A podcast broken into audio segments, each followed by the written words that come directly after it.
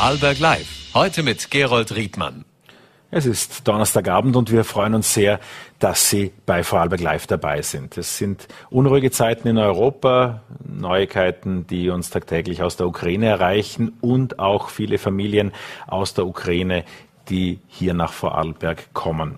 Viel Großzügigkeit gibt's genauso für die Vorgänge, für die Menschen in der Ukraine. Und es gibt viele Fragen auch, äh, die wir Christian Gantner, unserem ersten Studiogast, ansonsten stellen können, weil sie auch mit dem Testen in Sachen Corona, da war doch was, auch neue Regeln gibt. Ich freue mich sehr, dass Landesrat Christian Gantner heute unser Gast ist und möchte ihn auch ganz herzlich bei uns im Studio begrüßen. Guten Abend. Vielen Dank für die Einladung. Guten Abend. Im Wallgau ändert sich einiges beim Tenniszentrum. Kurz zur Rückerinnerung, das ist jene Halle, in der sich einige im Oberland haben impfen lassen. Statt dem Impfzentrum wird das nun ein Ankunftszentrum, also Kriegsvertriebene statt Corona. Um was geht es da genau? Genau, wir haben in der Tennishalle in Nenzing ein sogenanntes Ankunftszentrum errichtet. In diesem Ankunftszentrum werden alle Kriegsgeflüchteten, die aus der Ukraine kommen, als ersten Stopp aufgenommen. Hier erfolgt die polizeiliche Registrierung. Zum einen, hier erfolgt natürlich ein entsprechender Covid-Test. Hier werden Hygieneartikel zugeteilt. Hier gibt es auch ein Beratungsangebot bereits der Caritas. Und die Menschen sollen dann in diesem Quartier, in diesem Ankunftszentrum Größenordnung ein bis zwei Wochen bleiben und werden dann in die endgültigen Quartiere, die meistens kleiner sind, das sind Wohnungen, das sind Häuser, entsprechend zugeteilt werden. Wie muss man sich das vorstellen? Es war ja am Anfang auch die Rede davon, bei in, in der professionellen Hilfe heißt das ja dann auch One-Stop-Zentrum, dass also alles an einem Punkt, alle Behördengänge auch dort erledigt werden können, egal ob das die Polizei, die Fremdenpolizei betrifft oder, oder andere Stellen, auch medizinische Kontrollen. Auch von einem Lungenröntgen war eingangs die Rede. Wieso spielt das eine Rolle? Genau das wollen wir damit gewährleisten, dass die Menschen nicht irgendwo sprichwörtlich im Kreis geschickt werden von einem Punkt zum anderen, sondern wir wollen das als erstes Anlaufzentrum, wo wir dann die besagten Schritte auch im Detail abhandeln können und schnell gewährleisten. Das ist einmal, wie gesagt, die polizeiliche Registrierung. Hier geht es äh, um eine im speziellen fremdenpolizeiliche Registrierung, Fingerabdrücke, Passdokumente äh, und dergleichen. Dann geht es natürlich, einen entsprechenden Covid-Test zu machen. Hier geht es vor allem darum, dass wir äh, in diesem Quartier keine unkontrollierten Ausbreitungen bekommen. Dann gibt es die Möglichkeit auch für einen Gesundheitscheck. Es sind äh, Ärzte vor Ort und letztlich auch äh, bereits die Caritas, die entsprechende Beratung Beratungsgespräche durchführt. Das ist uns wichtig, äh, dass wir hier einfach ja diese Schritte durchlaufen, diese Schritte möglichst an einem Ort gewährleisten, diese Schritte in einer möglichst kurzen Zeit gewährleisten und im Anschluss dann die Zuteilung in diese Quartiere stattfindet. Das heißt, nochmal ganz einfach gefragt, ein Teil dieser Halle wird für diese Stationen verwendet und Sie haben aber gesagt, dass die Menschen dort mehrere Tage oder auch die ersten eineinhalb Wochen bleiben können sollen. Das heißt, der Rest ist dann, sind dann Wohnkojen oder abgesonderte Kojen, in denen die Familien dann halt notdürftig bleiben können. Genau, das sind Kojen, Größenordnung zwischen vier bis sechs Personen, je nach Familienkonstellation. Wir wissen ja derzeit 92 Prozent der Personen, die ankommen, sind Frauen und Kinder. 62 Prozent davon Kinder beziehungsweise Menschen unter 18 Jahren. Also wir haben hauptsächlich äh, solche Konstellationen. Da gibt es Kojen, ja, äh, und natürlich eine entsprechende äh, Essmöglichkeiten und dergleichen. In Summe haben wir 97 Plätze in dieser Unterkunft und danach erfolgt die Weitervermittlung. Also rund 100 Menschen, die dort bis zu eineinhalb Wochen bleiben können. Das Ganze nennt sich Ankunftszentrum.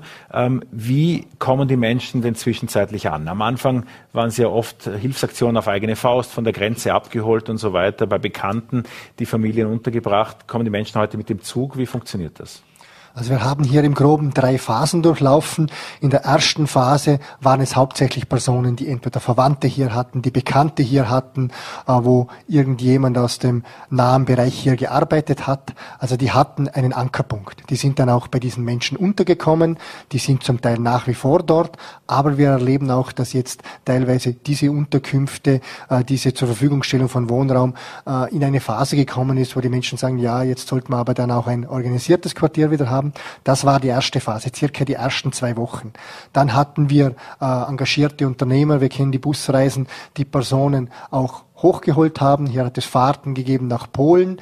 Hier mussten wir zwischenzeitlich auch feststellen, äh, dass sehr viele Menschen dort bleiben wollen. Also wir kennen die Zahlen, es sind mittlerweile circa 10 Millionen Menschen auf der Flucht, 7 Millionen auf der Binnenflucht, sprich von der Ostukraine in die Westukraine und vier Millionen der Menschen sind über die Ukraine hinaus geflüchtet, hauptsächlich in Polen und Moldawien. Aber der Großteil dieser Menschen auch vor Ort, die sagen, wir wollen da bleiben, bis dieser Krieg vorbei ist, um möglichst schnell wieder zurückzukehren. Wie gesagt, auch dieser Bereich, das jetzt organisierte Fahrten äh, in diese Bereiche stattfinden, wo Menschen heraufkommen. Das war die zweite Phase, die ist praktisch jetzt auch beendet.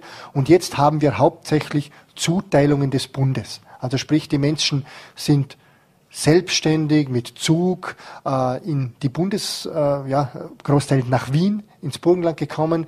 Äh, hier sind sie in solchen Quartieren und hier erfolgt jetzt über die BBU, die Bundesstelle, eine Zuteilung in die einzelnen Bundesländer. Das sind ja Behördennamen, die man zuletzt 2015 in der Flüchtlingskrise sehr präsent hatte. Auch die Betreuungsfirma dieses äh, Erstaufnahme- oder Ankunftszentrums in Vorarlberg ist die OAS, äh, ein Unternehmen, das damals auch viele Flüchtlingsunterkünfte für längere Zeit betreut hat. Ist das nur ein Auffang Lager für den Anfang, eine Station, bei der sich die Menschen sammeln. Sie wollten ja solche Großunterkünfte eigentlich verhindern. Äh, das nicht. Also wir haben ganz klar und bewusst dieses Ankunftszentrum eingerichtet, dass all diese, wir haben sie vorher erwähnt, Registrierungsschritte und so weiter konzentriert und schnell durchlaufen werden können. Das war immer schon das Ziel und in weiterer Folge möchten wir sie möglichst schnell äh, in entsprechende Quartiere unterbringen. Mhm. Die Betreuung erfolgt bei uns äh, auch recht gut aufgeteilt. Hier äh, macht eine sehr große Leistung die Caritas. Die Caritas kümmert sich hauptsächlich einerseits in der Akquise, aber später auch in der Betreuung um diese kleineren Quartiere und bei den Großquartieren äh, ist äh, unsere Zuteilung beziehungsweise die Verantwortung bei der bereits genannten Firma, bei der ORS. Und wir haben noch ein Backup, das hat bereits auch in der Vergangenheit sehr gut äh, funktioniert. Das ist das Rote Kreuz, die uns, sollte es irgendwo kurzfristig äh, eine größere Aktion brauchen, uns dort einspringen. Das haben sie beispielsweise bewiesen beim Ankunftszentrum in Hohenems, äh, im Sozialpädagogischen Zentrum, wo jetzt durch das Rote Kreuz zwei Wochen die Menschen sehr professionell betreut wurden. Unsere größte Tochter hat einen neuen Mitschüler bekommen aus der Ukraine diese Woche. Das wird in vielen Schulen in Vorarlberg dieser Tage so passieren. Alle verständigen sich mit Händen und Füßen. Das ist ein großes Abenteuer. Etwas, bei dem alle viel lernen können. Aber natürlich auch eine große Herausforderung, die die Lehrerinnen und Lehrer da auch zu bewältigen haben. Welche Hilfe kann das Land geben und wie, was ist in solchen Fällen vorgesehen? Ja, das wissen wir. Es ist ja nicht mit der Ankunft und Unterbringung abgetan. Dann, ich sage immer, geht die Challenge erst los. Das geht einmal um Bildung, das geht in weiterer Folge äh, um Integration. Klammer, wobei wir hier bei sehr vielen Menschen davon ausgehen, dass sie wieder zurückgehen. Aber ich glaube, auch die Zeit, wo sie hier sind, äh, sollten wir sie entsprechend integrieren und ihnen entsprechende Rahmenbedingungen bieten. Und hier ist eine große Herausforderung äh, im Schulbereich.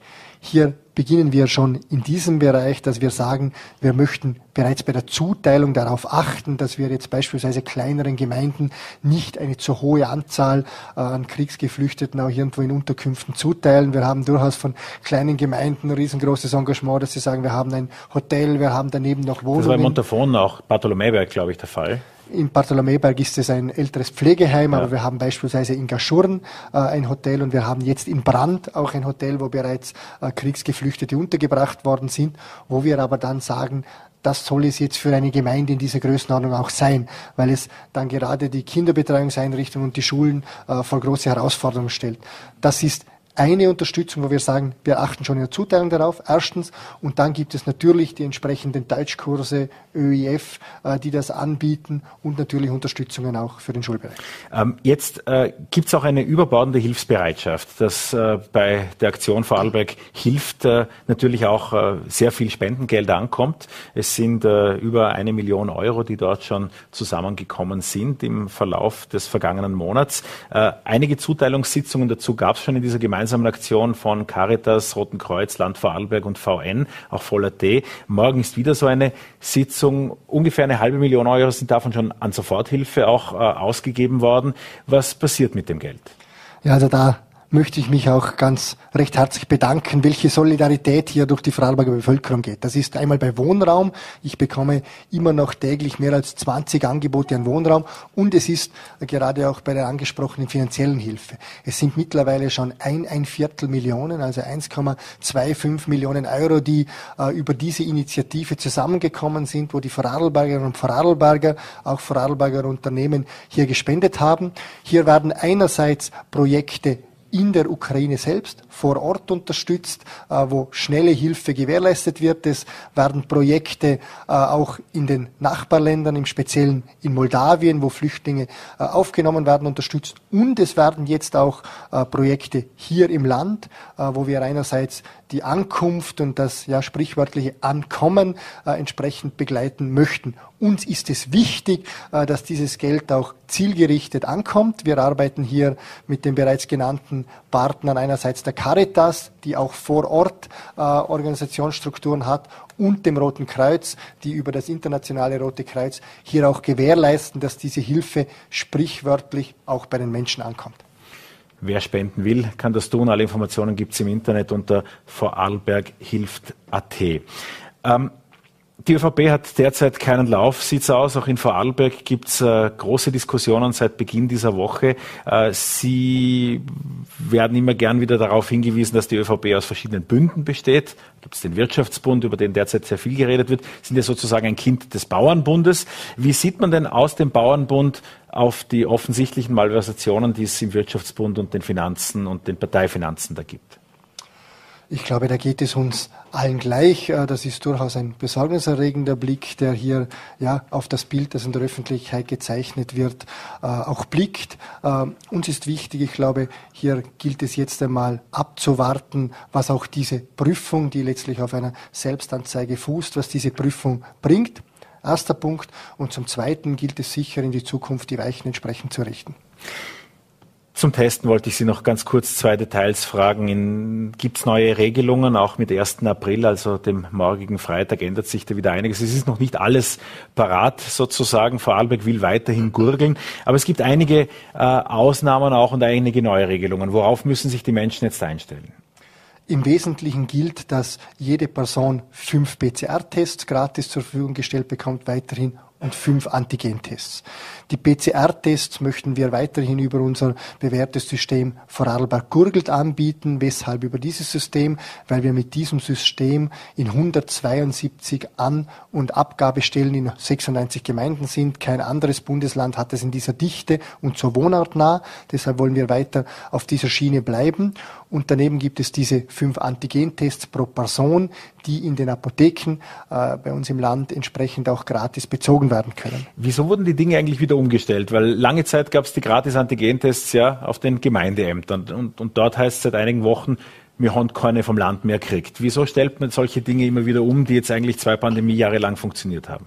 Also das Land Vorarlberg war das letzte Land, das noch bis zuletzt äh, diese Antigentests auch über die Gemeinden zur Verfügung gestellt bekommen hat. Wir bekommen jetzt diese Kontingente nicht mehr, äh, weil äh, auch ganz klar und ich teile durchaus auch diese Ansicht, dass es sinnvoll ist, jetzt auch äh, diese Tests äh, zu kontingentieren. Ich glaube, es gibt genügend, genügend Möglichkeiten, einerseits zur Selbstkontrolle hier Tests durchzuführen. Wie gesagt, einmal fünf PCR, einmal fünf Antigen. Und es ist natürlich weiterhin gewährleistet, dass Personen einerseits die Symptome haben, ihre Tests gratis bekommen und auch Personen, die beispielsweise Besuche in vulnerablen Gruppen, ich denke an Altersheime, ich denke an Krankenhäuser, aber auch im Bereich von Behinderten Behinderteneinrichtungen, äh, Kinderbetreuungseinrichtungen bis hin zu Flüchtlingseinrichtungen. Hier gibt es auch zusätzlich zu diesen zweimal fünf äh, Tests die Möglichkeit, weiterhin Gratistests zu beziehen. Und ich glaube, das ist ausreichend. Und wer mehr Antigentests jedenfalls braucht, der muss sich die kaufen in Apotheken oder sonst wo. Wer mehr PCR-Tests braucht? Wer mehr PCR-Tests braucht, kann diese auch auf den Apotheken und bei anderen privaten Anbietern machen. Ein Detail sind wir von Pendlern angesprochen worden. In Deutschland, in der Schweiz braucht es ja keinen 3G-Nachweis mehr, aber beim Zurückkommen nach Österreich braucht es für die Pendler laut der Verordnung äh, einen 3G-Nachweis. Das betrifft ja die nicht geimpften Pendler sozusagen. Ähm, sind da Änderungen angedacht? Hier rechnen wir damit, dass auch mit der Einreiseverordnung entsprechend nachgezogen wird. Wir haben das jetzt über die zwei Jahre Pandemie leider schon öfters erleben müssen, dass diese beiden Gesetzesmaterien, also einmal die Schutzmaßnahmenverordnung und einmal die Einreiseverordnung, leider nicht äh, zeitgleich äh, ihre Änderungen durchführen. Ich glaube, gehe durchaus auch davon aus, dass es auch bei der Einreiseverordnung zu Anpassungen kommt. Sicherheitslandesrat Christian Gantner war das. Vielen Dank für den Besuch bei uns bei Vorarlberg Live. Vielen Dank, alles Gute. Danke. Ich freue mich sehr auf unseren nächsten Gast. Die angesprochenen Schwierigkeiten bei der ÖVP sind in aller Munde. Es hat wenige gegeben, die äh, offen auftreten und auch aussprechen, welche Sorge sie umtreibt. Da gab es das Beispiel des Tischlers aus dem Vorarlberger Unterland, der in der ZIP 2 mit seinen Aussagen, die er dann auch in anderen Medien wiederholt hat, darunter auch in den und hier auf Voller.de, äh, für Aufsehen gesorgt hat. Ein mutiger eine mutige Wortmeldung in einer Zeit, in der noch sehr vieles unklar ist, wie viel Geld tatsächlich äh, von Parteibünden an die Parteiorganisation geflossen ist und wohin uns das alles führt, ist noch nicht endgültig klar. Ich freue mich sehr, dass einer der dem mutigen Tischler beiseite gesprungen ist, nämlich Christoph Hinteregger, der langjährige Spartenobmann in der Industrie, in der Wirtschaftskammer Vorarlberg, ein Schwergewicht über Jahre in der Vorarlberger Industrie, zwischenzeitlich im Ruhestand. Ich freue mich trotzdem sehr, dass er da ist. Guten Abend, Christoph Hinteregger. Einen schönen guten Abend. Danke für die Einladung. Und schön, Sie wiederzusehen. Geht mir gleich. Der Wirtschaftsbund, so heißt es in der ÖVP ab und zu verniedlichend, hab's halt ein bisschen übertrieben. Das ist bei vielen offensichtlich in dieser Partei noch der Stand. Aber man sieht schon, dass über den Wirtschaftsbund erhebliche Geldbeträge äh, geflossen sind, die dann ja auch durchaus etwas verborgen in die Partei, nämlich in die Vorarlberger ÖVP geflossen sind. Eigentlich äh, müsste da mehr Geld da sein als die 900.000 Euro, die in den letzten zehn Jahren äh, in den Parteiberichten zu finden sind. Sie haben sich heute ganz klar geäußert in den VN und äh, wie geht es Ihnen denn, wenn Sie jetzt diese Daten und Fakten auf dem Silbertablett sehen? Mir geht's sehr gut. Für mich ist Michael Stadler der Innungsmeister der Held.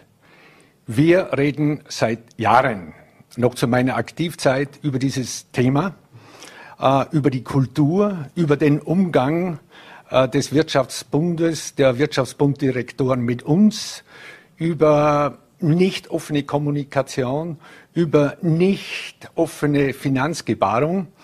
Und äh, äh, ich gehöre dazu. Ich war zu feig, diesen ersten Schritt zu machen. Aber jetzt, nachdem Michael hinausgegangen ist, äh, hat man mich auch gefragt und äh, ich darf meine Befindlichkeit hier äh, kundtun. Und äh, die Analyse ist im Prinzip schon erfolgt, dass hier Dinge nicht äh, ordnungsgemäß abgelaufen sind.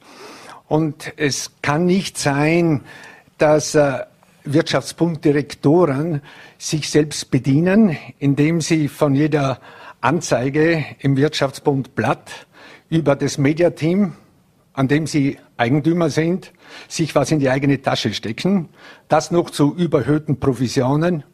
Mir hat man gesagt 30 Prozent, üblich sind 15. In Wien, wo die Konkurrenz der Medienunternehmen größer ist, nur 5 Prozent. Also hier äh, haben wir es nicht mehr mit Moral, mit Ethik zu tun, Wirtschaftsbund ist eine Teilorganisation der ÖVP. Im Parteiprogramm der ÖVP kommt Gott sei Dank noch die christliche Soziallehre vor. Und das passt nicht zusammen. Das wäre jetzt ja auch die Frage, hat jetzt nach den Türkisen auch die Schwarzen erwischt? Das möchte ich so nicht äh, äh sagen, äh, weil hier sehr viele Dinge äh, sehr gut im Verborgenen gelaufen sind durch Nichtinformation. Ich sage Ihnen ein Beispiel. Äh, wir als Funktionäre bekommen eine Entschädigung für unsere Zeit, die wir für Einsatz für die Wirtschaft, für die Bildung, für die Lehrlinge und so weiter einbringen. Also wenn man das erklärt, eigentlich waren Sie ja beim Doppelmeier. Sie hatten ich ja war beim im echten Leben auch was zu tun, oder? Natürlich. Dann und, ist man Funktionär. Und ich habe dann viel Zeit abgezweigt, weil das mir ein Anliegen war. Ich habe äh, Onkels, die haben sich engagiert in Vereinen, in Organisationen. Die waren Vorbilder, das habe ich auch gemacht. Wenn man was weiterbringen will, muss man sich engagieren. Ich habe da ein, eine Entschädigung, ein Geld bekommen und automatisch wurde jeden Monat von, diesem, von dieser Entschädigung 10 Prozent an den Wirtschaftsbund abgeführt. Was mit diesem Geld passiert ist, habe ich und viele andere Funktionäre nie erfahren. Äh, normalerweise in jeder Blasmusik, in jedem Skiverein gibt es eine Jahreshauptversammlung. Es gibt einen Bericht des Vorstands und des Finanzmannes. Jetzt möchte ich und ergänzen, das hätte ich, das hätte ich gerne gewusst. Jetzt möchte ich ergänzen, Ja. Hinzerecker, kommen wir da gleich dazu. Der Wirtschaftsbund ist organisiert als Verein. Also wer sich immer fragt, wie nah ist der an der ÖVP, ist immer so nah, wie es eben gerade halt auch die, die Statuten hergeben. Aber eigentlich ist es ein eigenständiger Verein. Darauf legt jetzt ja auch die Landes-ÖVP sehr viel Wert momentan. Aber es ist als Verein organisiert. Das heißt, der müsste oder hat bestimmt Statuten und wie Sie auch sagen, Jahreshauptversammlungen und ähnliches. eben keine Jahreshauptversammlung jedes Jahr, sondern irgendwann, wenn es den oberen Herrn, Obmann und Direktor taugt, gab es eine sogenannte Generalversammlung. Sie waren ja über zehn Jahre aktiv. Ja, 17,5. Wie viele Jahreshauptversammlungen haben Sie Drei mitgemacht? in dieser Zeit. Also nicht Jahreshauptversammlung, Generalversammlung, irgendwann. Dann kam der Tagesordnungspunkt Finanzen. Dann hat der Finanzreferent gesagt, ja, ist alles gehörig, alles gut, die Einnahmen passen, die Ausgaben und wir sind gut dran. Hat irgendwer noch eine Frage? Ruhe im Raum, keiner hat sich getraut zu piepsen. Nächster Tagesordnungspunkt. Und damit haben wir nie gewusst, was wirklich mit den Finanzen des Wirtschaftsbundes los ist. Das heißt aber auch, was jetzt auch in diesen Tagen gesehen haben und auch äh, berichtet wurde in unterschiedlichen Medien, dass äh, die Landes-ÖVP schlussendlich waren es ja 500.000 Euro 2019 oder auch 400.000 Euro 2014 als Wahlkampfbeihilfe des Wirtschaftsbundes. Wie viel Geld da an die Partei überwiesen wurde, das wurde nicht besprochen. Das wurde nicht besprochen und auch ähm, nicht äh, genehmigt. Muss man vielleicht nicht, das, dafür sind die gewählten Leute, der Obmann und so weiter zuständig. Aber wir hätten diese Information verdient.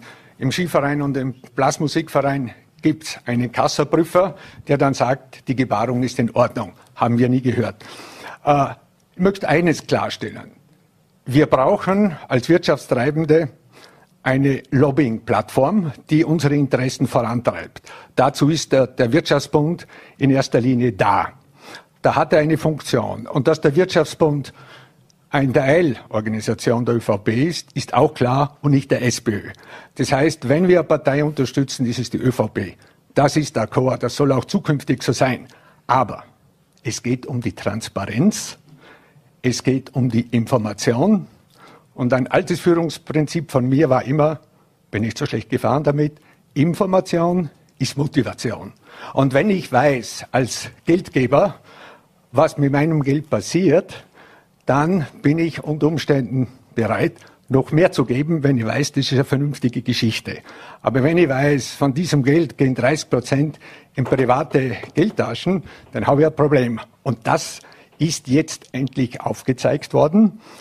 Und ich sage immer, der Krug geht zum Brunnen, bis er bricht. Und jetzt bricht nicht nur der Krug, sondern ein großer Tontopf. Was ich empfehle für die Zukunft. Da wollen wir gleich Bitte. dazu kommen. Bleiben wir jetzt momentan noch bei den Vorwürfen. Da gibt es ja zwei Dinge. Sie haben das angesprochen und äh, das äh, gehört ja dazu. Auch es gibt auch Berührungspunkte in einem dieser Bereiche zu Rusmedia, dem Verlag, auch dem Unternehmen, in dem diese Sendung hier produziert wird.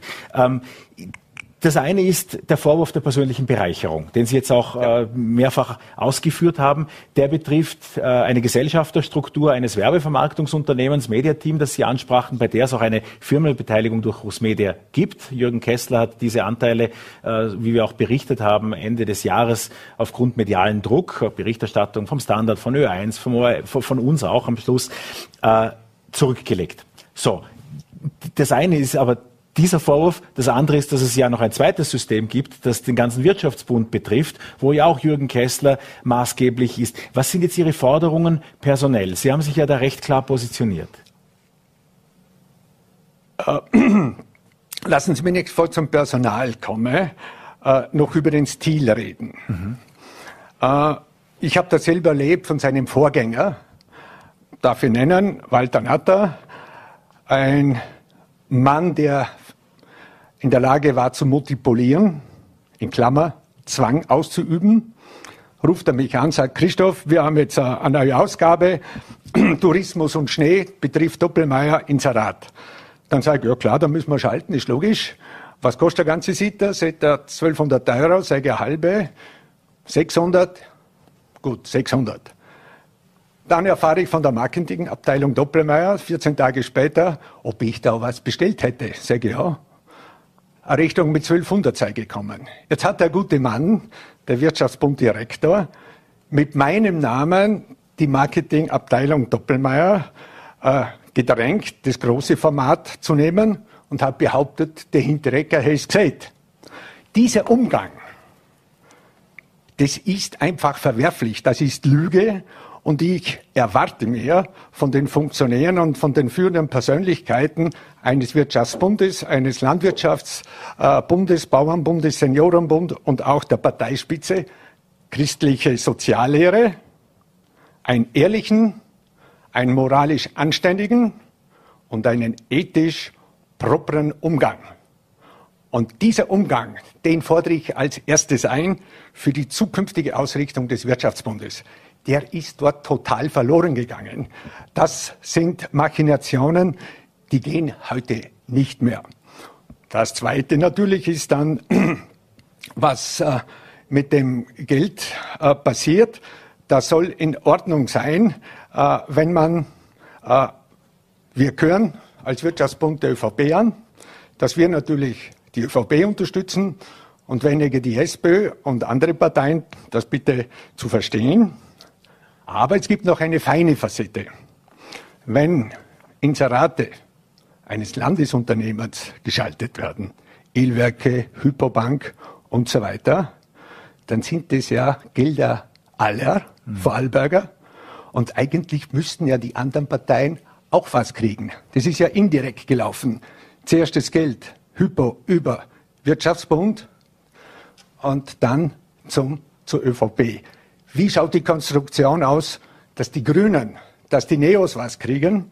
Was gibt es dort für ein Vehikel, sage ich jetzt einmal, dass die im Sinne der Fairness, im Sinne äh, der Gleichbehandlung seitens eines Landesunternehmens auch einen Obolus bekommen. Oder sage ich mal, Keck braucht es überhaupt Vehikel, dass Landesgeld über diese Wege äh, in Parteien äh, transferiert wird? Vehikel erzeugen immer Reibung.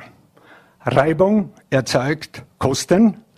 Und die können wir uns ersparen. Wer zu überlegen, ob man das nicht gleich direkt macht. Danke für die Frage. Also so wie Sie es jetzt aber beschreiben, und es ist ja, ein, ich habe auch Erdbeben dazu gesagt, und damit meine ich ja auch, dass wir zu nah sind. Wir werden alle damit erschüttert und müssen unsere äh, sicherlich auch eigene Arbeit und Aufarbeitung auch machen, äh, alle miteinander. Was empfehlen Sie jetzt? Vorarlberg also, in dieser Situation? Ich, Sie haben mir gesagt, ich, jede Krise ist eine Chance. Das klingt jetzt auch schon fast. Ja, Rede Krieg ist eine Chance und ich, ich, ich möchte jetzt den Blick nach vorwerfen. Ähm, nochmal, Wirtschaftsbund ist gut. Wir brauchen eine Lobbying-Organisation, die Dinge durchsetzt, die für ein Wirtschaften in Österreich bestimmte Regelungen äh, treibt, Übertreibungen verhindert im Sinne Baukosten zum Beispiel, dass es zu teuer wird, dass man hier interveniert in dem Ministerium die Gesetze, das kann man über den Wirtschaftsbund machen und die Wirtschaftskammer, die hier angeschlossen ist. Es braucht im Wirtschaftsbund Vorarlberg jetzt ein neues Leitbild. Leitbild 2030 oder 2025, zugeschnitten auf die heutige Zeit. Wir brauchen eine neue Kultur, einen neuen Stil, dass der zukünftige Wirtschaftsbunddirektor mit mir nicht so umgeht und sagt, Hinterecke hat gesagt 1200, obwohl ich nur 600 Zug ist. Das muss Geschichte sein. Ehrlich, moral, ethisch, sauber. Das kann man natürlich nur erzielen, neue Kultur mit neuen Köpfen, weil die anderen sind zu sehr im alten Fahrwasser. Es braucht mehr Demokratie. Ich wünsche mir eine jährliche Jahreshauptversammlung vom Wirtschaftsbund mit einem klaren Bericht zu den Finanzen, mit Wirtschafts-, mit äh, Kassaprüfern. Wirtschaftsprüfern wäre das nächste. Ich wünsche mir, dass äh, die Rechnungshofdirektorin Frau Dr. Ekla Bagea die Prüfungskompetenz bekommt, auch diese äh, Konstrukte prüfen zu dürfen. Das ist nicht nur in der, in, im Wirtschaftspunkt. Wir haben das gleich in der Arbeit da drüben genauso. Wir sind eine, eine, ein, ein Kammerland. Wir haben Ärztekammer, Jägerkammer, wir haben Ingenieurkammer, überall. Und möglicherweise gibt es da ähnliche Dinge. Die müssen heute sauber sein. Die müssen heute transparent sein. Und hier gehört ein Haken hin von der ähm, Landesrechnungshofdirektoren. Und sie braucht das grüne Licht dass sie das prüfen darf. Das darf sie heute nicht. Und wenn hier Transparenz da ist, dann fühle ich mich wohl und, und noch engagierter. Und es ist einfach schade, Herr Riedmann, äh, wenn wir als Funktionäre, die das Land weiterbringen wollen, Bildung, Innovation, Forschung, Export etc., wenn wir für, Entschuldigung, dieses Thema viel Energie aufbringen müssen, wir uns hinter den Kulissen ärgern, dass hier solche Missstände sind. Das gehört sauber gemacht und dann bringen wir unsere PS wieder voll auf die Straße. Das muss das Ziel sein. Die PS spüre ich ganz deutlich äh, jetzt, äh, aber konkret gefragt, wenn man die ÖVP jetzt fragt, auch gestern den Landeshauptmann zuletzt gefragt, äh, wie sieht's mit Transparenz aus, dann verweist er auf das zukünftige Parteienfinanzierungsgesetz, Dinge, die für die Zukunft dann gelten es muss ja auch die Vergangenheit aufgearbeitet werden. Das schreit ja äh, zum Himmel. Sie haben die äh, Landesrechnungshofdirektorin erwähnt, äh, die keine Prüfkompetenz hat. Glauben Sie, dass mit der Steuerprüfung, die momentan läuft, äh, der Vorfall abschließend untersucht ist oder braucht es eben eine Sonderprüfung, die mit unabhängiger Stelle eingerichtet wird? Das ist Fahren äh, über den Rückspiegel in die Zukunft. Vergesst mal das. Das sollen Sie machen.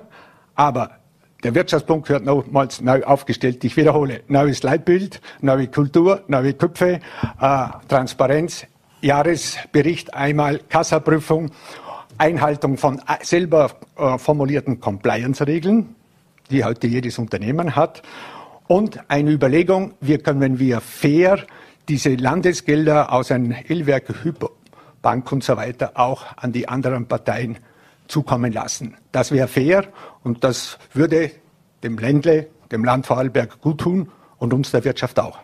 Ein glühendes Plädoyer von Christoph Hinteregger, einem Schwergewicht in der Industrie über viele, viele, viele Jahre. Ich freue mich sehr, dass Sie bei uns waren und so klar Stellung bezogen haben. Respekt. Danke.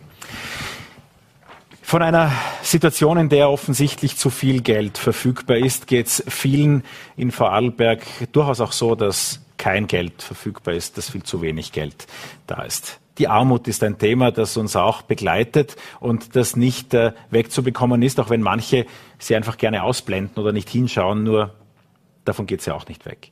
Ähm, die Armutskonferenz hat sich in den vergangenen Tagen wiederum sehr kritisch zur Sozial- und Wohnbeihilfe geäußert und ich freue mich sehr, äh, dass wir Michael Dietrich, den Leiter der Notschlafstelle Dovas und Sprecher der Armutskonferenz in Vorarlberg bei uns begrüßen dürfen. Äh, wieder einmal bei Vorarlberg Live. Es, die Inflation macht es nicht einfacher momentan und ein bisschen Energiekostenzuschuss ist auch da. Aber beschreiben Sie doch einmal die Herausforderungen, die viele treffen, die jetzt kein Wirtschaftsbundproblem haben? Äh, ich würde gleich ansetzen bei dem, was Sie eben sagten. Wir reden über Armut. Ich glaube, dass momentan äh, es über die äh, mit den geringsten Einkommen, also die armen Menschen und Sozialhilfeempfänger deutlich hinausgeht von den momentanen äh, Teuerungswellen, äh, sind mittlerweile Menschen mit geringen Einkommen betroffen, äh, die wir sonst äh, eigentlich zur unteren Mittelschicht zählen würden. Also wir gehen Was ist die Definition von Armut? Weil arm, man ist es nicht gern, man gibt es nicht zu, es ist ein Tabuthema, aber irgendwie fällt das Geld dann trotzdem. Wie würden Sie Armut in Vorarlberg definieren? Also ähm, es gibt eine relativ klare Definition für die Armutsgefährdung. Äh, das ist das ist dann äh, noch nicht äh, äh, akut arm, aber äh, es darf nichts mehr passieren, sonst äh, rutscht man ab. Die liegt bei 60 äh, Prozent des mittleren Einkommens. Mhm. Das ist die äh, Definition, die wir am äh, häufigsten verwenden in der Öffentlichkeit und äh, die ich auch für relevant halte. Die Maßnahmen, die die Regierung jetzt äh, durchaus als Schnellschuss auch auf die steigenden Preise erlassen und angekündigt hat. Äh, Abfederung der Inflation durch Energiekostenzuschuss, höhere Pendlerpauschale und Co. Wieso ist das Ihrer Ansicht nach nicht die richtige Richtung?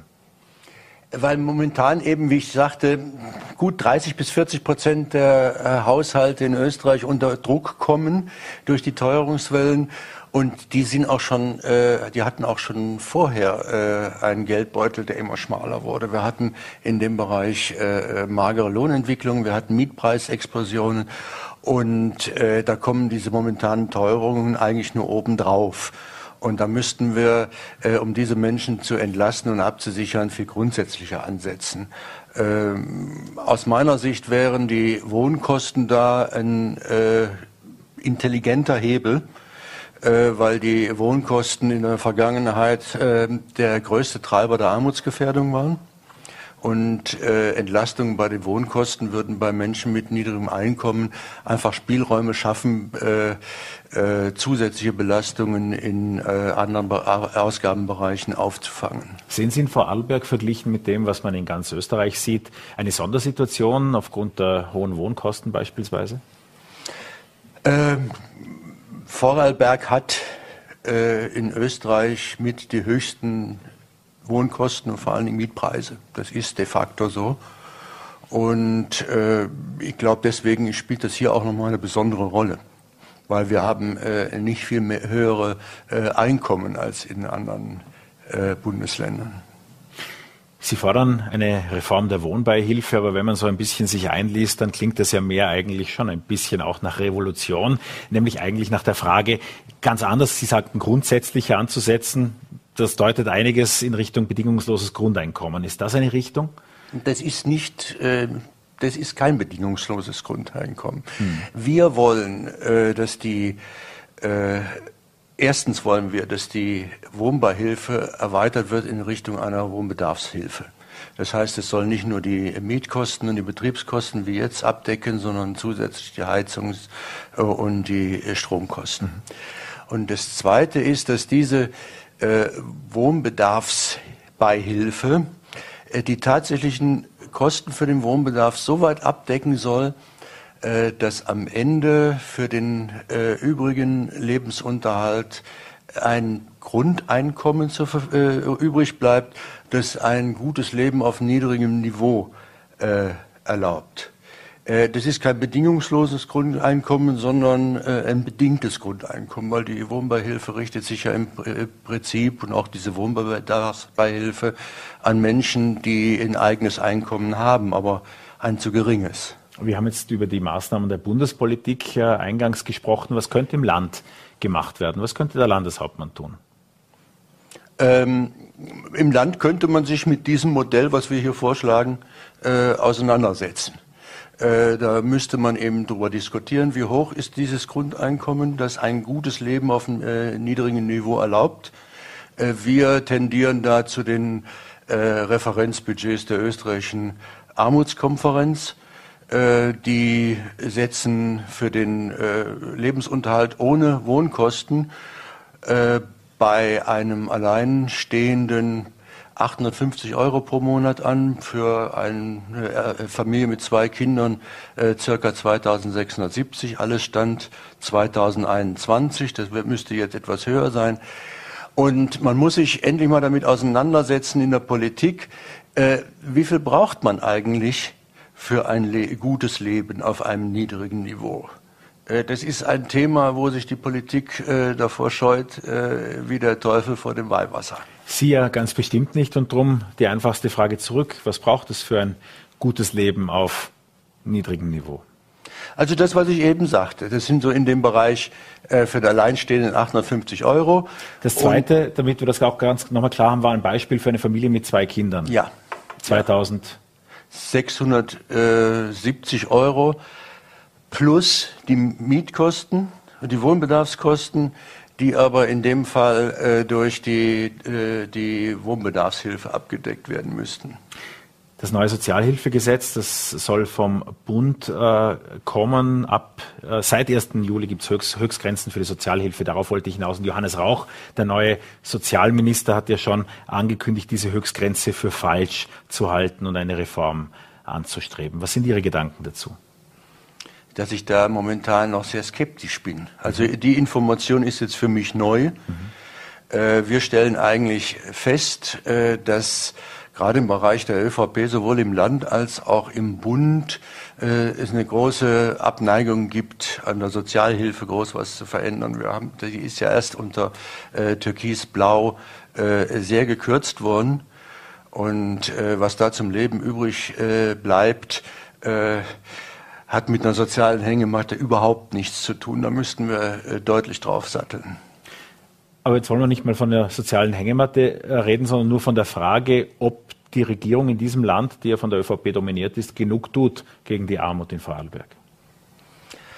Also wir bringen dieses äh, Wohnbeihilfemodell nicht umsonst in die Diskussion, weil äh, ich glaube, äh, dass gerade in Anbetracht der derzeitigen Teuerung es notwendig ist, im Bereich der Wohnbeihilfe etwas gegen die Armut zu tun. Nicht nur gegen die Armut, sondern auch für alle Menschen mit äh, niedrigem Einkommen. Das sind die untere äh, Drittel ungefähr, was ich eben genannt habe. Mhm. Äh, da kann die Landesregierung mit eigener Kompetenz über die Wohnbeihilfe einiges tun. Im Bereich der Sozialhilfe ist der Landesregierung, sind, die, äh, sind der Landesregierung ja zum Teil die Hände gebunden durch die Bundesgesetzgebung. Äh, die Frau Landesrätin hat für Anfang dieses Jahres die Richtsätze vor dem Wohnbedarf angehoben. Das begrüßen wir sehr wo die Landesregierung noch Spielraum hätte, wären die äh, Kinderrichtsätze. Da könnte man auch noch was tun. Aber ansonsten hängt das sehr viel äh, von den Entscheidungen der Bundesregierung ab. Hm. Bei den Kinderrichtsätzen, da soll es ab kommenden Schuljahr Geld für die Ganztagsbetreuung geben. Ändert das was für die Familien? Welche Änderungen sind da zu erwarten? Da habe ich gestern mit der Frau Landesrätin auch drüber gesprochen. Das ist eine durchaus sinnvolle Maßnahme. Äh, das hilft etwas, aber äh, nichts Grundsätzliches. Das heißt, das Geld bleibt, was die, was die Familie durchaus Spielraum, auch noch mal größer zu denken in der ja, ganzen Thematik. Also bei den Kinder, äh, den Sätzen, die man für die äh, Kinder da äh, ansetzen kann, äh, besteht durchaus Luft nach oben. Das sind klare Worte von Michael Dietrich, dem Sprecher der Armutskonferenz. Vielen Dank für den Besuch bei uns im Studio. Ich danke auch. Gerne. Und Ihnen sei herzlich gedankt, dass Sie mit dabei waren. Das Beste aus dieser Sendung lesen Sie schon morgen in den Vorarlberger Nachrichten oder gleich hier auf Voller.t. Und wir freuen uns, wenn Sie morgen wieder dabei sind, live um 17 Uhr Vorarlberg Live.